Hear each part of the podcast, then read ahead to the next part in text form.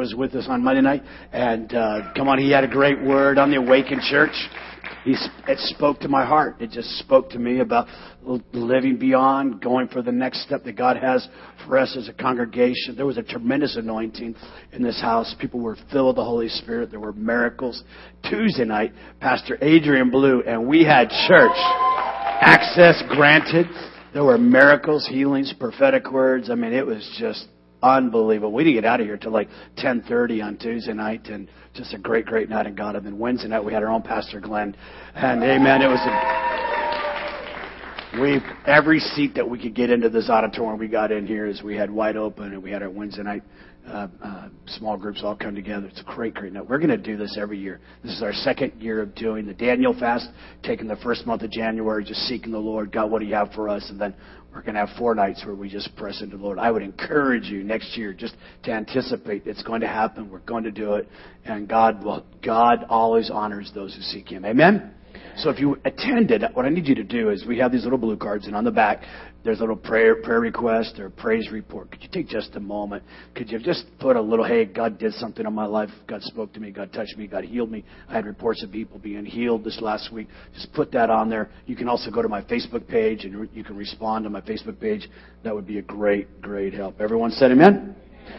Amen. Lots going on here today. Lots going on. But we are beginning a brand new series entitled Family on the Rock. Family on the Rock.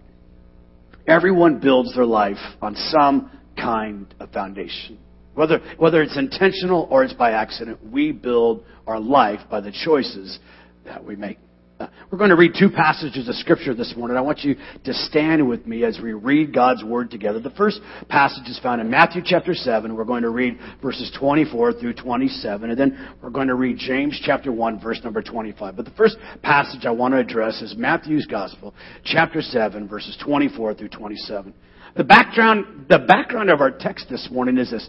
Jesus, Jesus is teaching the most revolutionary concepts that the world has ever heard. Probably the most profound message that Jesus ever spoke were the words that preceded the portion that we're going to read this morning. It's called the Beatitude. The Beatitudes were so revolutionary. The Sermon on the Mount has been so revolutionary in human history that a man like Mahatma Gandhi, who was a, a Hindu, not even a follower of Christ, read the words of Jesus read the words of Jesus and it radically transformed the way he thought about government and civil disobedience and enacting government and literally brought around a whole revolution in his generation. Martin Luther King Jr. read the words, read the words of Jesus on the Sermon on the Mount and it changed his concept and his mindset about confronting the issues of his generation and, and, and peaceful, peaceful resistance brought around the civil rights movement and literally has changed the face of this nation. Uh, these words of Jesus, these words of Jesus are words not just to hear, they're words to live. And Jesus says in Matthew chapter, chapter 7, verse number 24, he says these words. He says, Therefore, everyone say therefore. Everyone who hears these words of mine and puts them into practice is like a wise man who built his house on the rock. The rain came down, the streams rose, and the winds blew and beat against that house. Yet it did not fall because it had its foundation on the rock. Everyone say on the rock? But everyone who hears these words of mine and does not put them into practice is like a foolish man who built his house on sand. The rain came down, the streams rose, the winds blew and beat against that house, and it fell with a great crash. Now I want you to turn over to James chapter 1. We're going to read verse number 25. James chapter 1, verse, uh, verse number 25. And the Bible says, But whoever looks intently, everyone say intently, into the perfect law, the perfect law, the embodiment of the law was Christ Jesus himself. He was grace and truth. He fulfilled every command of God who looks into the perfect law, Christ Jesus, that gives freedom and continues in it, not forgetting what they have heard, but doing it, they will be blessed. Everyone say, they will be blessed in what they do. Here's my idea this morning. Here's my one big idea. I want you to get this this morning. Building our families on the rock Christ Jesus is the only way to have a blessed home. Amen. Building our lives, building our families on the rock Christ Jesus is the only way to have a blessed home. This morning we're going to pray, our pastoral prayer this morning, we're going to pray for one of our own, Tremaine Smith. She is in ICU down in Orlando. She has uh, not expected to live. She's 35 years of age. She has two teenage daughters. She has less than 10% of her heart function. We're going to pray today for Tremaine. Will you join me this morning as we pray for Tremaine? Lord Jesus, I thank you, Lord, that your word is true. I thank you that you said that we could pray and the sick would recover. Lord, I'm believing for a good report. I've heard the report of the doctors this weekend, but I know that you are the great physician. Lord, I stand in agreement with this church family today, and we believe that you are the God who heals. We are the, we believe that you're the God who hears, and we ask right now for a supernatural touch at Tremaine's body. God, I pray that you will do what only you can do. Now, Lord, I pray for those that are here this morning, at the sound of my voice, that they will have a spiritual ear to hear. And God, that you will empower me and give me the grace one more time to communicate this truth. God, that you desire for us to live a blessed life. And when we build on the right foundation, your grace is there for us. Thank you, Jesus. Now, Lord, I pray for the Seattle Seahawks. I pray they have a great game and they win tonight in Jesus' name. And everyone said, Amen, Amen. All right, you may be seated this morning. Okay. I have, oh, look at that. Oh, we're going to line up. Listen. I mean, you can leave Seattle, but Seattle will never leave you, right? Once a Seahawk fan, always a Seahawk fan. I mean, the first time in the Super Bowl, Mean, how could I not support the Seahawks, right? I never wore a T-shirt. Actually, one time I did wear a T-shirt Sunday morning, but uh, I just got to do. This guy here, man, Russell Wilson, he is a great Christian. And I know Peyton Manning's a great guy, but Russell Christian, he's the real deal. And so I'm a Seahawk guy today. We're going to have a great time. All right. So how do we build our life on the right foundation? Now, I want to start off this morning. I want to tell you that our family, uh, we are not a perfect family. I'm definitely not a perfect dad. I'm not a perfect guy. I'm not a perfect pastor. I'm a person. I'm a man, just like the other men in the room. I have challenges and issues and struggles, just like everyone else. My wife is almost perfect. She's almost perfect. She's almost the perfect mom. Almost. Almost.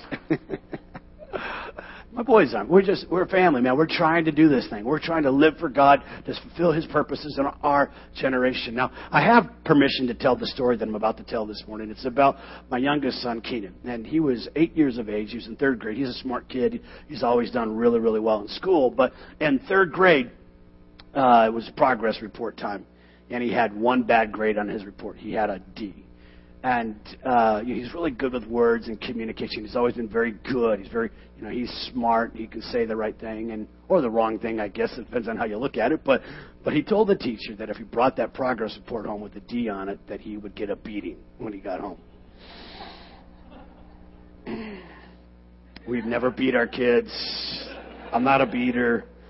Uh, I have disciplined my children, but uh, the teacher obviously freaked out and um, you know they're required you know to report things like that. And so my wife fortunately she's a good super mom and she volunteered once a week with this teacher and so she had a relationship. And the teacher came to her and said you know Keenan says that uh, if you brought this report home that you were going to beat him and you know, it's like you know they got to get real serious and they really attempt. I said, "No, no, no, we never said anything like that. We would never say anything like." Now, when Keenan got home, we said, "Keenan, if you ever say anything like that again, we're gonna."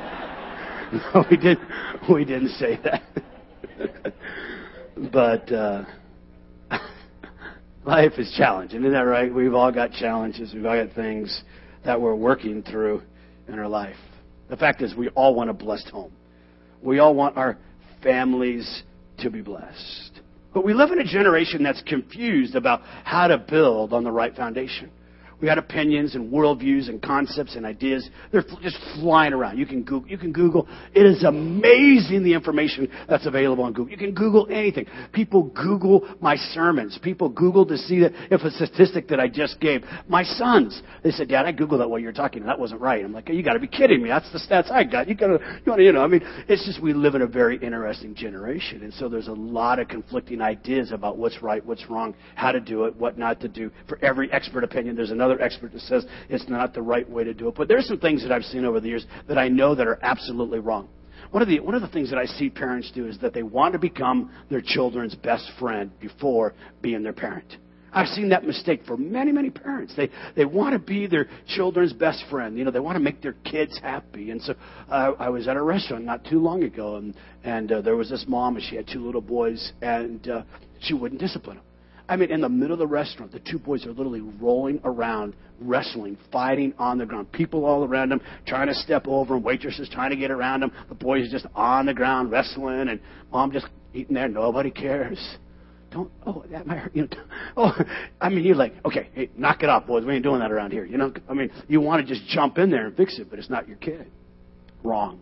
It's wrong. I mean, you're the parent. You have responsibilities. You train your children. You equip your kids. It's a wrong way to try to make your kids always happy and trying to be their best friend.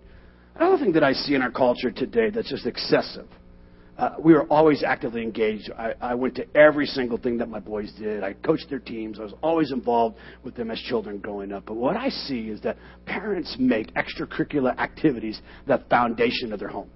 I remember when Keenan played baseball, and and uh, we went. You know, we had practices, and we always had our games on Saturday. But they like to do games on Sunday now. And I told coach, I said, "Hey, we don't do practice, or we don't do practice, and we don't play on Sunday. I mean, we just can't. It's not our life. It's not what we do." And and he said, "Oh yeah." He goes, "I'm a Christian. I go to this church over here." He said, "But man, you know, we're all about baseball. We travel. We got my son's a great baseball player." And so what they told their kids is that playing sports on Sunday was more important than going to the house of God. And I'm like, yeah, you know, for us, it's just not the foundation that we're building because I know it's going to last. I know that that child probably isn't going to make it to the major leagues, and even if they do, even if they do, listen, uh, it's such a small percentage of people that ever get paid to play professional sport. Now, you know, it's another discussion, but I see that happen, and it's in many things. It isn't just in sports, but it's in all kinds of activities. And, and I see people hyper focused on getting their kids into the right school and right education and all these things, and they're all good. These things are good within themselves, but they're not the foundation on which we're to build our lives. What we are to build our life on is this. Here's what we're to build our life on, and that is to fulfill the purpose of God. And the purpose of God is to glorify Him to fulfill the purpose for which we're created, and to enjoy His presence forever. And when you get that into your heart as a mission and a way to live your life, it changes your perspective on how you're going to live and the decisions that you're going to make. You see, God wants to bless us. God wants to bless you. Deuteronomy chapter 28, it's one of my favorite verses regarding the blessings of God because in Deuteronomy, God just lays out His plan for His people and His desire to do good. But the Bible says, if you fully obey the Lord your God and carefully follow all His commands I give you today, the Lord your God will set you high above all the nations on the earth. All these blessings, everyone say, all these blessings will come on you. They'll come on you and accompany you if you obey the Lord your God. See, here's the deal. You're a single today. You got to lay the right foundation. It isn't just going to happen when you get married. There's a lot of single people in our church. Listen, lay the right foundation up. Build your life on the rock. Uh, uh, today, the purposes and the plans of God, they've never changed. They're to do good for His children. Now, here's the thing we have an instruction book. We have an instruction book. It's called the Bible, basic instructions before you leave this earth. God has given us a roadmap. We're not left clueless on how we're to do this. What kind of building are you to build your life on? I want to show you this picture. It's a, it's a picture of my backyard in Seattle, Washington. Now, it's the, it's the finished product. It's a finished product. But you can kind of see that wall there, uh, that rock wall. And it's not a complete. I can only find one picture. I went back years later and took a picture of this. But I built that. I built that wall. I actually that whole backyard one summer. I took three months. I was in between ministry. I had started a church in the inner city, left that. I didn't have another assignment yet from the Lord, and so I took three months and I completely remodeled my backyard. I had never I had never driven one of those heavy operating equipment. I, a friend of mine had a little bobcat. And he let me borrow the bobcat, and I dug out the the backyard and I moved dirt around. And I cut down trees and and I got these. They, they call those rocks there one man rock. Now they don't look very big, but when you go to pick up a rock like that, they weigh about 200 pounds a piece and I weighed about 145 pounds at the time. So you can tell that that was. I mean, for me, they were one man rocks, but they were like three man rocks. I had to go rocks. I had to go get a couple of Samoan brothers to help me out, and they they helped me lift those rocks and put them in place. But the first time I did it, I, you know, I didn't know what I was doing. I just said, "Well, just stack the rocks, make it look nice, and we'll backfill it with dirt, with sand." we'll backfill it with sand. Well, the first rain that came, the very first rain that came, and I mean, it rains in Seattle. It rains here too, but it rained, and it rained for like two weeks straight. I remember I walked out into my backyard and I saw some of the rocks starting to slide. And then within three or four days, that whole rock, that whole thing had just slid back down into the bottom. I was like, wow. That was a lot of work. So I had a buddy of mine that knew how to build rock walls. And I asked him, I said, what do you do? He said, well, you did it all wrong. I said, oh, thank you. Thank you, genius. No, I appreciate that. thank you. He said, well, you got to get gravel. You got to backfill it. And so I built it. I built that rock wall and I built backfill it. You know, they said to do this much gravel. I did that much gravel. That thing was never going to come down again. And I built that thing and I put this concrete, built the concrete. We did all that work. And I went back years later and that rock wall hadn't budged. Why? Because it was built on the right foundation. When the rains came and the storms came, and they're going to come in your life, when your life is built on the right foundation, your life will sustain. Your life will stand strong. So people try to build their lives. They build their lives on all kinds of things. And I can tell you today there are three things that don't work, real quick.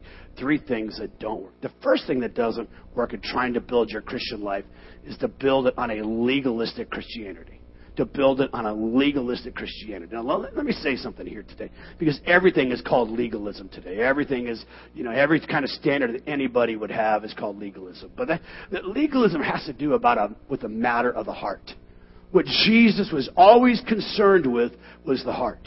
And what rules make, what rules do when you set rules that don't necessarily have a lot of connection to reality or a lot of connection to, to really the way that people think or live, they become just that. They become rules without any concept of why a person should do it.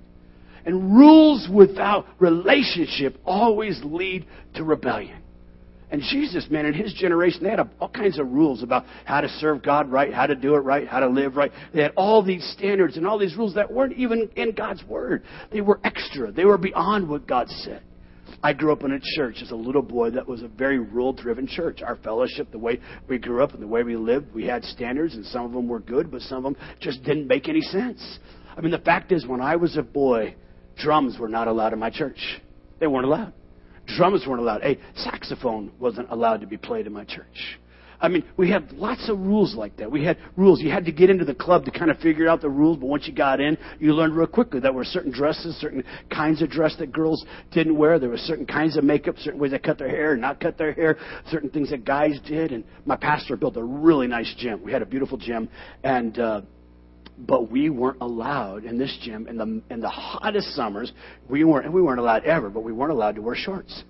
We weren't allowed to wear shorts in the gym because something about men showing their legs with only other men playing in the room that wasn't appropriate. Now, I don't know where that rule came from, but somehow, at some point, at some time, it made sense to somebody, and so we had these rules. And so, uh, you know, I'd bring my friends. I'd say, "Hey, it's a great gym to play in, but you know, we got to wear sweats."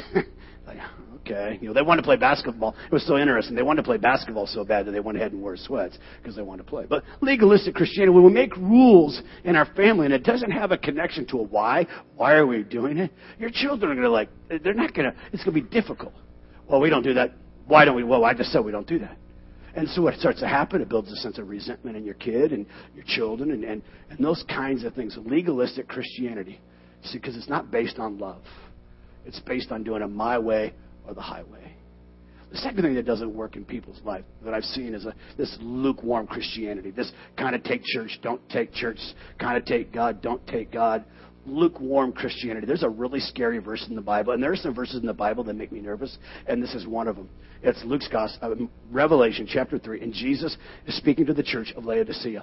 And he says it like this Jesus, I know your deeds. I know what you've done. I know the stuff you've tolerated in your life, your sexual immorality, your sexual promiscuity, the, you're buying into the way of the world.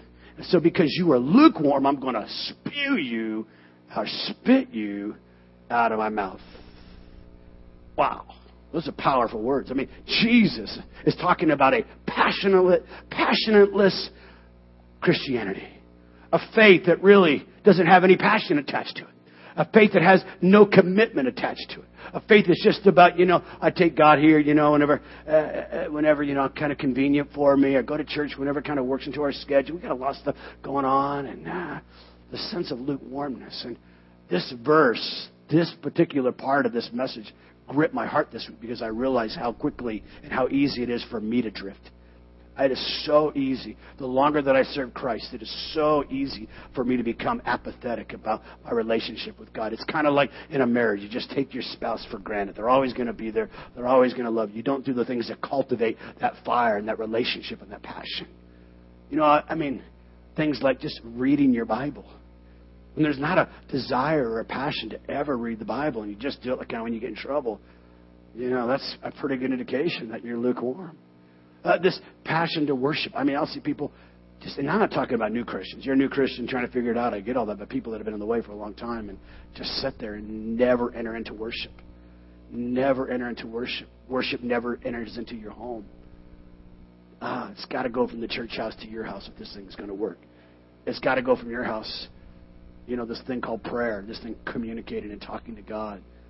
You know, when it's not present in our reality in our life, it's just an indication that we're lukewarm. Our generosity, our giving. People start off really good and they believe giving and generosity, and then then it becomes apathetic, and then, they, well, I don't really believe that. And they Google, and some guy in Australia says that tithing isn't for today, so I believe that now because some guy that you have no relationship with, is, I mean, you're going to believe.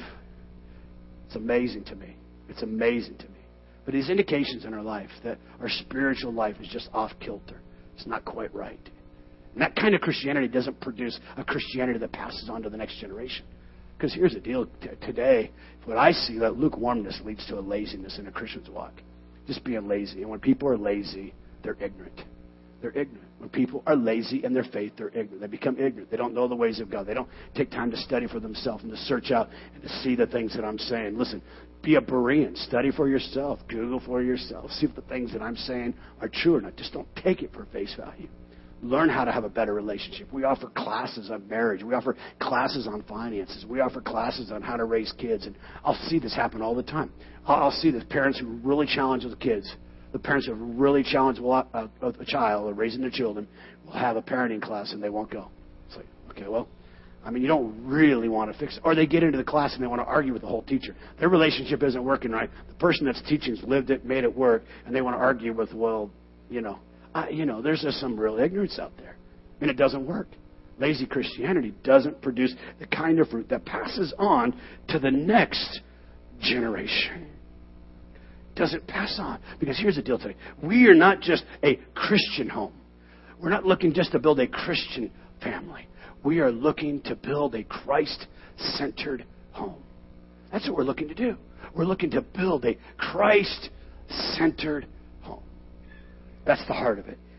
That's the passion of it. So I want to talk about how we do that today. How do we build a Christ centered home? First of all, it starts with the parents. It starts with the parents.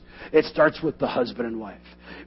I want to break this down all the way down to the single person. If you're a single person today, you're a single person today. And in our church, we have so many wonderful, beautiful single people. And I always, I, I've heard this. I heard this last week. I heard some of the guys saying, man, there's just no good girls in our church. And then last, on the same week, I heard the young lady say, you know, there's just no good guys in our church. And I'm like, oh man, I think, I think these two groups need to just get together here. you know what I mean? Come on, amen. I mean, it starts, it starts when you're a single. And then you're married you make a decision to put Christ first. Jesus said, Seek first the kingdom of God. And the way we do that is that when we hear something, we say, God, does that apply to me? And then how do I practice it? How do I live it? How do I apply the teachings and the words of Jesus? We're not just a Christian family. We're seeking to be a Christ centered home. A Christian family is never defined by what the children are doing. See, there's a lot of kids. There's a lot of kids in our churches. Parents will bring their kids. They want to get a little religious instruction and institution. And so they got their kids in all these programs and that program. And that's not what defines a Christian home. A Christian home is defined by what the parents are doing. That's what defines a Christian home. Well, how do we do that? How do we do that? How do we do it? We, as parents, out of the overflow of our relationship with Christ, we nurture our children. We teach our children. We talk to them about the ways of God. I want to give you just one little free tidbit here. It's something I, I've just really thought about in my life over the years. That what I believe today is a thankful family is a happy family. A thankful family is a happy family. Being thankful for the things that you have, being thankful for the station and the position and the place that God has you today. Being thankful. Paul says in 1 Thessalonians chapter 5, he says, pray about everything. Then he says, in all circumstances, in all things, give thanks to God. For this is God's will in Christ Jesus. Learning to be a thankful family for the blessings of God. Learning to be thankful. A grateful heart, a thankful heart is a blessed heart. It comes of an overflow. You want your children happy. You want your family happy. Begin to practice gratitude. Begin to practice gratefulness. A thankful home is a healthy and a happy home. The second thing that I see I'm building on the right foundation, this is so crucial. This is so crucial. At whatever stage or place that you are in life, involve God in your daily conversations. You're a single person. Involve God in your daily conversations. What attracted Laura to me was that she loved God. And when we first met, all of our conversations, we always talked about the things of God. Now, in our family, we talk about everything. We talk about politics. We talk about economics. We talk about world events and leaders. And we talk about, we talk about the kingdom, the local church. But everything we talk about is always filtered through this concept of what does God think? What is God's perspective? Involving God in our daily conversations pointing out to your kids at work. I, I've told this story, but just humor me. I'm going to tell it again. And it's one of the things that's just so poignant in my mind. So poignant in my mind in relationship to us talking about God with our children. But when Keenan was a young boy, probably nine or ten years of age, I, I had a big thing on the bottom of my foot. And I asked Keenan, I said, Keenan, do you want to see a miracle? And I just, it was really simple. We were watching television. It was just a, a family moment, just relaxed. And I said, Keenan, I want you lay your hand on my foot and pray over it. And when you lay your hand on my foot, God's going to heal me. And that takes some faith, doesn't it? Right? It takes some faith to believe that, to do that. And when Keenan laid his hand on my foot, God instantly healed my foot. It was instant, right before his own eyes. He came into my room. He's 18 years of age now. That was eight years ago. He said, Dad, I don't care what anybody says. I know that God heals today because I saw him heal your foot. well, I mean, I don't have to prove it theologically to him. I mean, someone can argue, and these guys over here can argue that God doesn't work like that today, but I can tell you that God does. We bring God into our daily conversations. Our daily conversation. Deuteronomy says, impress them on your children, the blessings and the ways of God. Talk about them when you're set at home, when you walk along the road, when you're lying down, and when you're getting up. The other night, Laura and I, we just had a moment. We had a moment. I, uh, I have a hymn book that's uh, up on the piano at our house, and I picked up the hymn book and I went into the bedroom. I just lay in a bed. And I started singing the old hymns. I know we don't sing a lot of hymns anymore, but when we sing hymns and when I sing a hymn, and the tears begin to flow. I mean, I grew up with the hymns. It's how we lived our life, and I begin to sing. And my wife, she like she knows every song, secular and sacred, that's ever been written on the planet. Like I never, heard, she has a mind, and then she writes songs. She can just like write songs and raps and all the kinds of things on the fly. I'm like, oh my and we're laying. She's laying over on her side like she's getting ready to go to sleep, and and I start singing a hymn, and then she gets me on the right key, and then she sings the song with me, and we sing hymn after hymn after hymn after hymn. It was the sweetest moment in our family. Just so sweet. The presence of God was so real. Having God parents, I'm challenging you. You don't have children yet. And have that God, have those God conversations. What's God doing in our life right now? You know, you're out, out of whatever's happening, whatever you're struggling, whatever you work. What is God saying? What's What's God, what does God say about this? Having those God conversations in your life. The third thing, the third foundation, you must, these must happen in your life if you're going to build on the right foundation. The last thing this morning is we must make serving and attending church a non negotiable in our family. We must make serving and attending a church a non negotiable in our family. So the fact is today, serving God is fun. I mean, I can wear, in the old days, you couldn't wear, we were not allowed to wear, I mean, we didn't even acknowledge that there was a Super Bowl game going on. we weren't even allowed to. I remember, I was so, I mean, I watched everything. I, when I was a kid, I watched every sport. If there were two cockroaches that were racing that morning, I mean, on the television set, I was going to watch two cockroaches, you know, racing some, I mean, it don't matter. I loved sports when I was a kid. I was totally into sports. I loved everything about sports. Super Bowl Sunday, it was always on Sunday. We had to go to church. I was like, oh, I can't believe it, you know. And we didn't have no telephones, and we were trying to figure out how to get information, what the score was, you know. And somebody would come in late and say the score is, you know.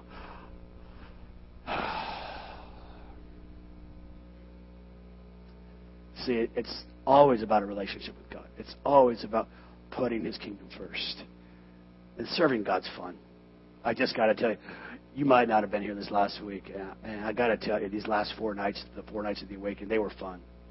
They were fun. It beat any television show that you watched on television. It beat any amount of time that you sit behind your. I know difficult, challenging. It's always easy, but when you make the house of God a priority in your life, when you make the house of God a priority, what you're showing the Lord is that you really do want to seek Him because it's in His presence. It's in His presence that your heart is tenderized and softened towards the Lord.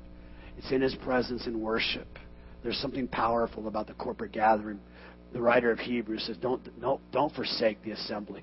Don't forsake the gathering together. Listen, uh, that you should spend time with one another, encourage one another. You should not stay away from church meetings as some are doing, but you should meet together and encourage each other. Do this even more as you see the day coming. Do this even more, making the house of God a priority in your family. We've raised our boys. We made the decision. When we go on vacations, we go to church.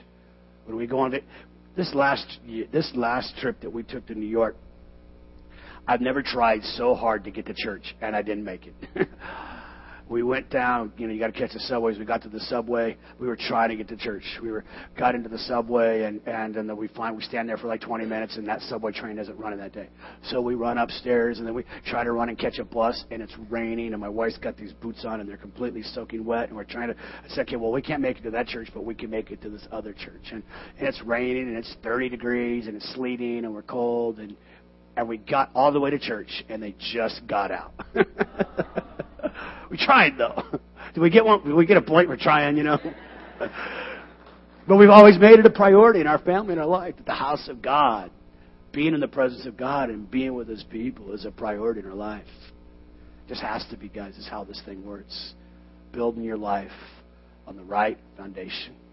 My favorite verse regarding this whole concept of building your life on the right foundation is found in Joshua 24:15, when the man of God stood before the people he said, if it seems preferable to you to serve the Amorite gods and the ways of this world, go ahead and do it. Whatever seems good to you. But as for me and my house, we will serve the Lord. Come on, someone said amen. We will serve God in our generation. We will make the name of Jesus famous in our generation. We have a mission. We have a purpose. Let me tell you, family today, you are to build a Christ-centered home where the Spirit of Christ is welcome, where His presence is a reality, where faith is talked about. For we are not ashamed of the gospel of Jesus Christ, for it is the power of God unto salvation, first for the Jew and then for the Gentile. We live in a generation that needs hope. We, li- we live among a people who walk in darkness, but there has been shown a great light, and His name is Jesus. So let's build our homes on the right foundation today. You make that choice. You make that choice long before you ever get married. You make that choice. You're a married family. You're a married couple. Today, make that choice. God's speaking to us today. I, I got to tell you, man, I was convicted. I don't get convicted. I mean, I get convicted often, but I was really convicted writing this message. Just think of it all the times that I didn't do it right. And I said, Oh, God, thank you for grace. I want to say thank you for grace. Thank you for mercy. Think of all the times that I didn't say it right, didn't do it right. I had to ask my kids forgive me. Sometimes I didn't even ask them. I just went on. See, I want to challenge you today. I want it just a sum total of the decisions that you make. Today you can set your course in the course of future generations to serve God, to build your life on the right foundation.